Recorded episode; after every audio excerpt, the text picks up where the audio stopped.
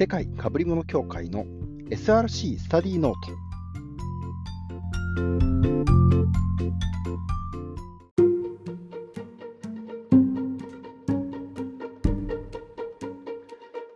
はい、えー、世界かぶり物協会です。先週というかですね、昨日までなんですけれども、久しぶりに飛行機に乗りました。まあ仕事の出張ということで、えー、ちょっと福岡の方に行ってきたんですけども、えー、ほぼ飛行機に関しては、えー、まあ多分、減便の影響みたいなのもあると思うんですけれども、人手が元に戻っているという感じですね。おそらく今、東京都内とかでも仕事の出勤とかかなりまあ、まあ、混むようになってきてるのかなとは思うんですけれども、まあ、確かに患者さん減っている、で、ワクチンもある程度普及してるっていうのはあるんですけども、まだまだ何が起きてるかって全然わかんないんですよね。もしかしたら年末ぐらいにはまた増えちゃうのかなっていうのもあるので、ただ、まあ、世の中の気分というところは、あのどちらかというと、まあ、何もなかったかのようにちょっとなりつつもあるというところはですね、ちょっと気になるところだったりもします。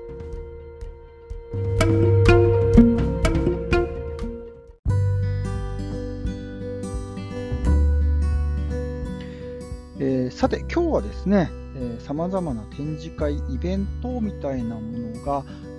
とずつ、えー、リモートだけではなくて、オンサイトでもやるようになりつつありますねというところで、えちょっとそこら辺をですね、え考えていて、ここ数年、個人的にですね、えアメリカでやっている RSA カンファレンスという2月にやってるイベントがあるんですけれども、えっと、それに、えっと、参加をしていたりします。で、これはですね、まあ、あの、運よくというか、会社であのお仕事として行けるときもあれば、完全にもう自腹で、もう自分の勉強のために自腹で行ってたりとかですね、そういったイベントだったりするんですけれども、まあ、アメリカのカンファレンスにですね、自腹で行くっていうのは、まあ、それなりにお金はかかるところはあるんですけれども、やっぱり自分で得られるものがあって、やっぱり、あの、ある意味会社に縛られていないので、好き勝手自由にできるっていうのも当然ありますし、自分でやっぱり稼いだお金をですね、あの使うということなので、やっぱ元取りたいな、みたいなですね、そういった気分でいけるっていうのもあったりはするんですね。なので、で特に RSA カンファレンスって、まあ、セキュリティのイベントの中では比較的、ちょっとこう、商業間というところと、まあ、セキュリティをこう実際に自分たちで、まあ、あの楽しむという、いわゆるハッカーとかの人たちの、まあ、どちらかというと商業間の方に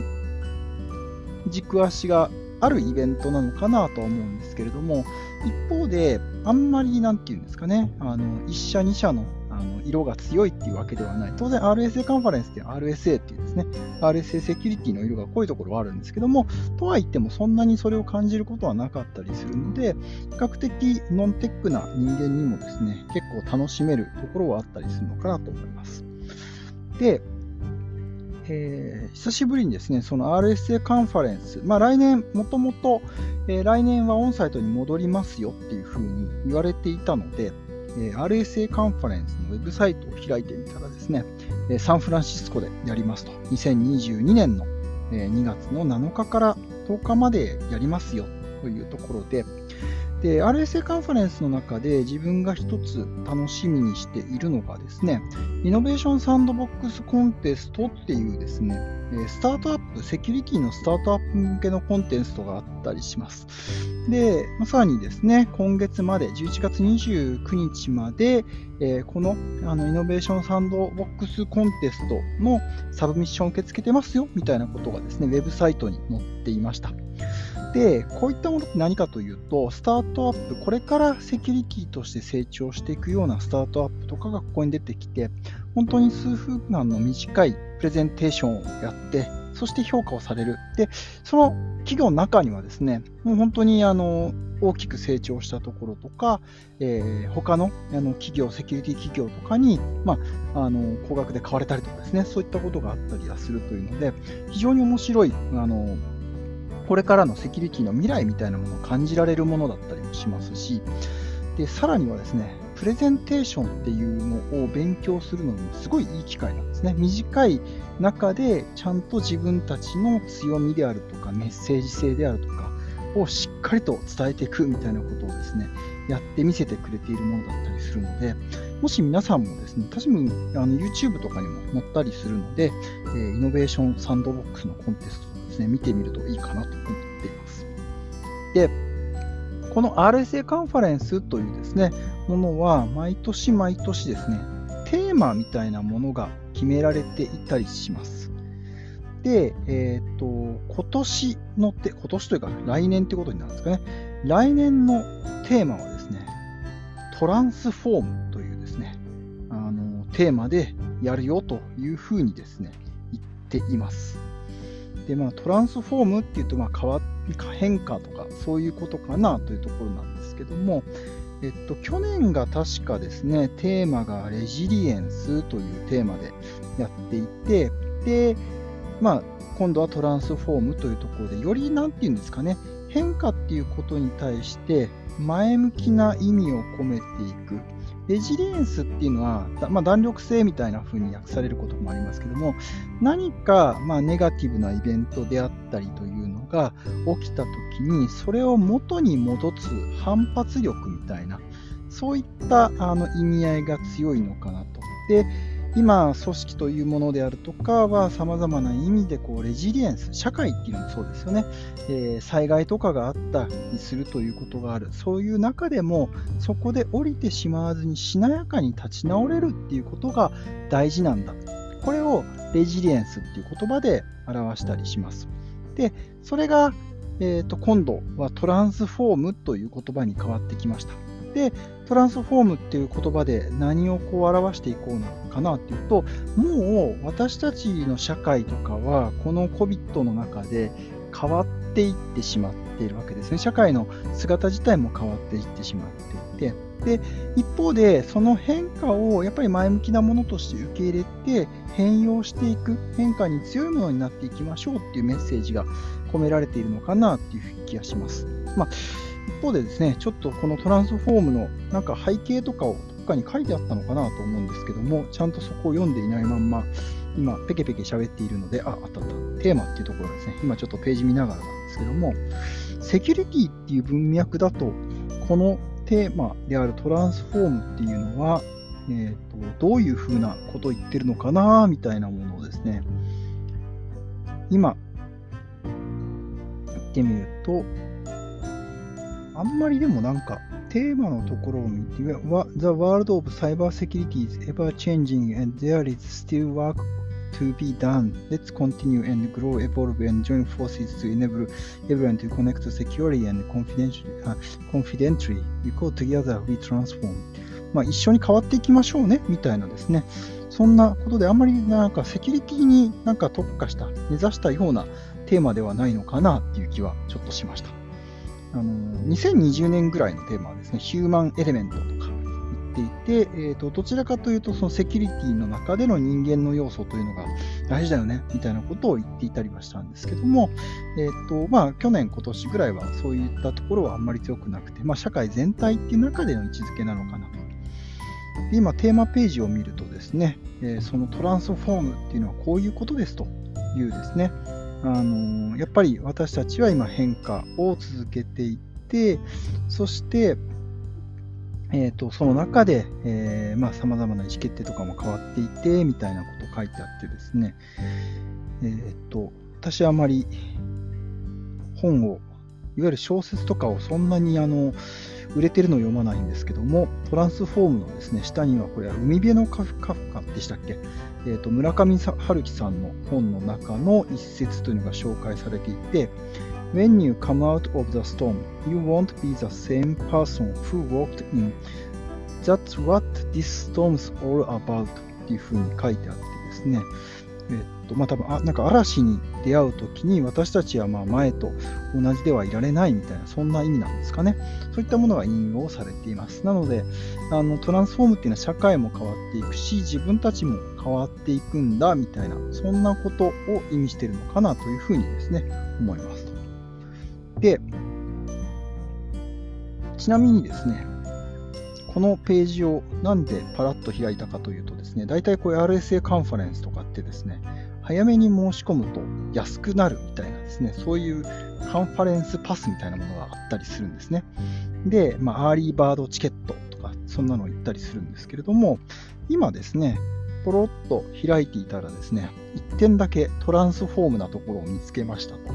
で何かというとですね、えーと、去年は、えー、完全バーチャル開催という形、去年、今年か。今年は完全バーチャル開催という形だったんですけども、去年は、もう本当に COVID 直前ということで、えー、まあ、現地でやって、今年は来年に向けてのですね、やったと、フルカンファレンス、まあ、一番高いチケットから、まあ、っていうところでですね、あって、えっ、ー、と、エキスポプラスというチケットがあって、まあ、フルカンパレンスが見られるものが限定されてますよ。み感じですね。で、エキスポだけ、エキスポっていうのは何かっていうと、あの、様々な、えー、ベンダーさんのブースがあるところですね。えー、ここだけ見られますよみたいなんですね、そういうチケットがあって。で、ここまで今までと変わってないんですけども、トランスフォームしたところですね、デジタルっていうパスができています。なので、デジタルはですね、395ドルというところなんですけど、まあ、結構お金はかかるんですけれども、えっ、ー、と、まあ、デジタルで取ったとしても、多分ですね、CPE になるようなものはもらえたりとか、あとデジタルってやっぱりこのオンデマンドの、トラックセッションとかを、共有をしてくれる、あの、オールトラックセッションキャプチャーズ、オーディオプラススライズとかいうのが、ちゃんと展開をされたりとか、いうのがですね、ここにちょっと違いとしては出てきてるのかなと。なので、こういったイベントっていうのも、今までは現地でやるのが当たり前っていう話ではあったと思うんですけれども、どんどんどんどんこういうふうに、もう今まで私たち変わってきたので、デジタルだけじゃ、あじゃない、あと現地だけじゃないよねと。そうじゃない人たちにも、こういったイベントの、えー、ちゃんと恩恵が受けられるようにしようぜということで、えー、こういったまあ、例えば展示会側がですね、配信システムとかをちゃんと備えて、あの遜色ないようなものをちゃんと味わえるようにしようみたいにですね、そういったものがあの工夫として出てくるのかなと思います。なので、特にこういった新しいトレンドをキャッチアップするっていう意味では、やっぱりリモートで受けられることの価値っていうのはすごくあの高いと思ってい当然、現地に行くことによる熱気をやっぱり感じるであるとか、そこで直接人と話すっていうこともですね、当然価値の大きなことではあるんですけども、一方で活かせる機会としてこういったものを活かしていくっていうのもすごい大事なことなのかなと思います。なので、もし誰かですね、興味持つ人がいたらですね、一緒にこういった、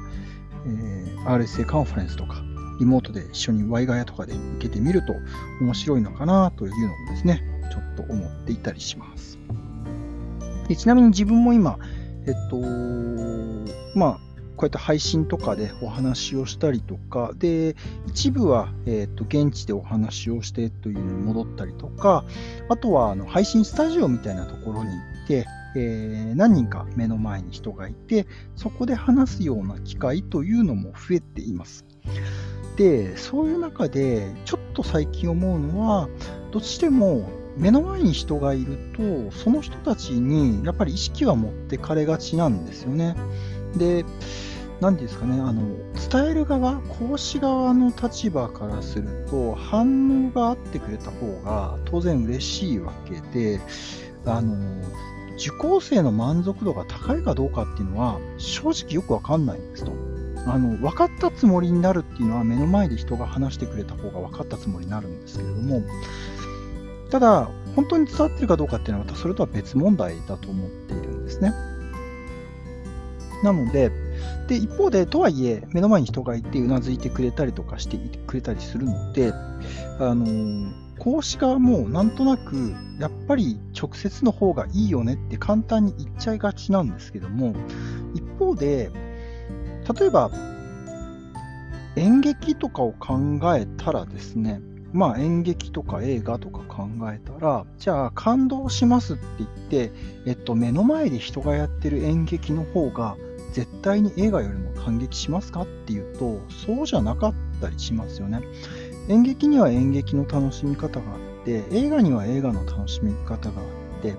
で、それはやっぱり見る人次第っていうところ、もしくは作り手の作り方次第っていうところがあると思うんですね。で、今、どんどんどんどんこう、リモートだけじゃなくて、オンサイトにもできるようになってきたっていう風になってきてるからこそ、多分伝える側もですね、このハイブリッドになっていくことの価値とか意味、あの元に戻せるから、やっぱりあの現地の方がいいよね、うへへではなくて、その両方の良さをちゃんと活かしていくような自分たちの伝え方、例えば資料の構成なのか、えー、質問の仕方なのかわかんないですけれども、そこにもっと注力をした方がいいのかもしれないな、なんていうのをですね、最近すごく思うようになりました。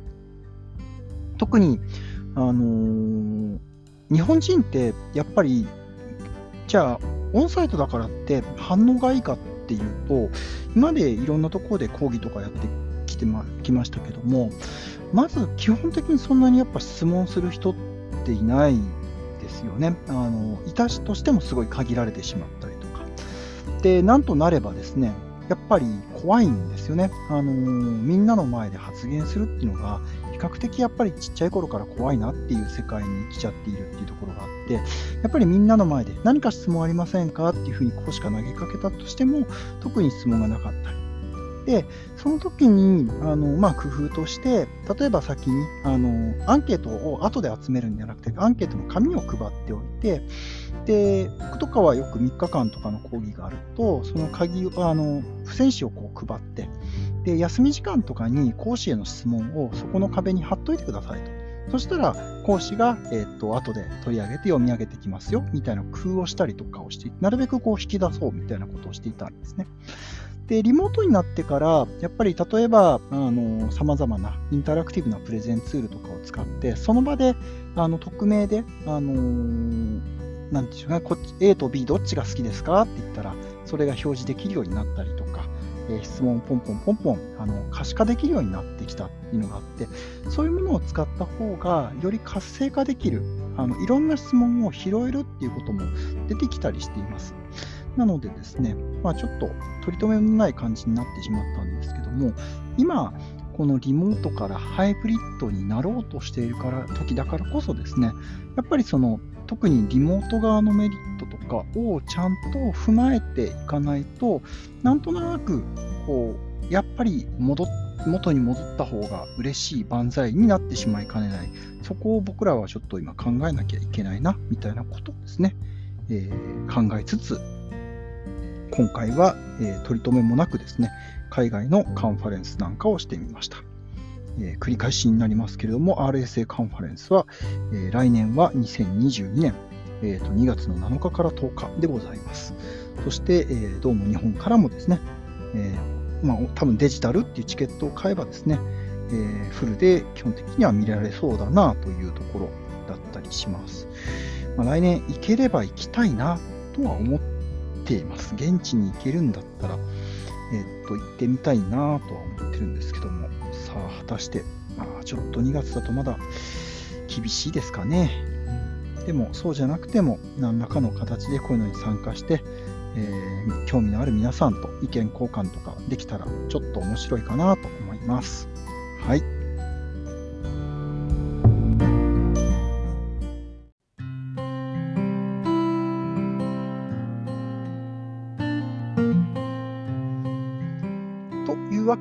ね、今日はなんかこう RSA カンファレンスとかの話をあのからですね、ちょっと脱線する形で、えー、どんどんどんどんあの今、もともとオンサイトでやってたイベントがリモート大前提になって、でそれがリモートからだんだんだんだんちょっと戻りつつあるという話になりました。でそういう時に、まあ、ちょっと今回 RSA カンファレンスのテーマであるトランスフォームっていうこと言葉にちょっと考えさせられたんですけどもトランスフォームって元に戻ることではなくて変化を受け入れてやっぱりそれをちゃんと受け入れて変わっていくことだと思うんですねだからこそあの今までやってきたことをどうやって今に元に戻るのではなくてどう変わっていくかっていうことを僕たちは形にしなければいけないのかなと思う次第でございます。まあ、最近あの今まであのリモートワーク、在宅勤務できていた会社が、在宅勤務はこれからやっぱやめますみたいな、ね、そんな悲しい話も出てきてしまっているので、それはトランスフォームになってないよなとかですね、そんなことを考える次第です。まあ、やっぱり働きやすく、えー、まあ人間らしく生きられるような世の中っていうのが来るといいなと思います。はい、それでは、えー、本日はここまでにしたいと思います。ではね。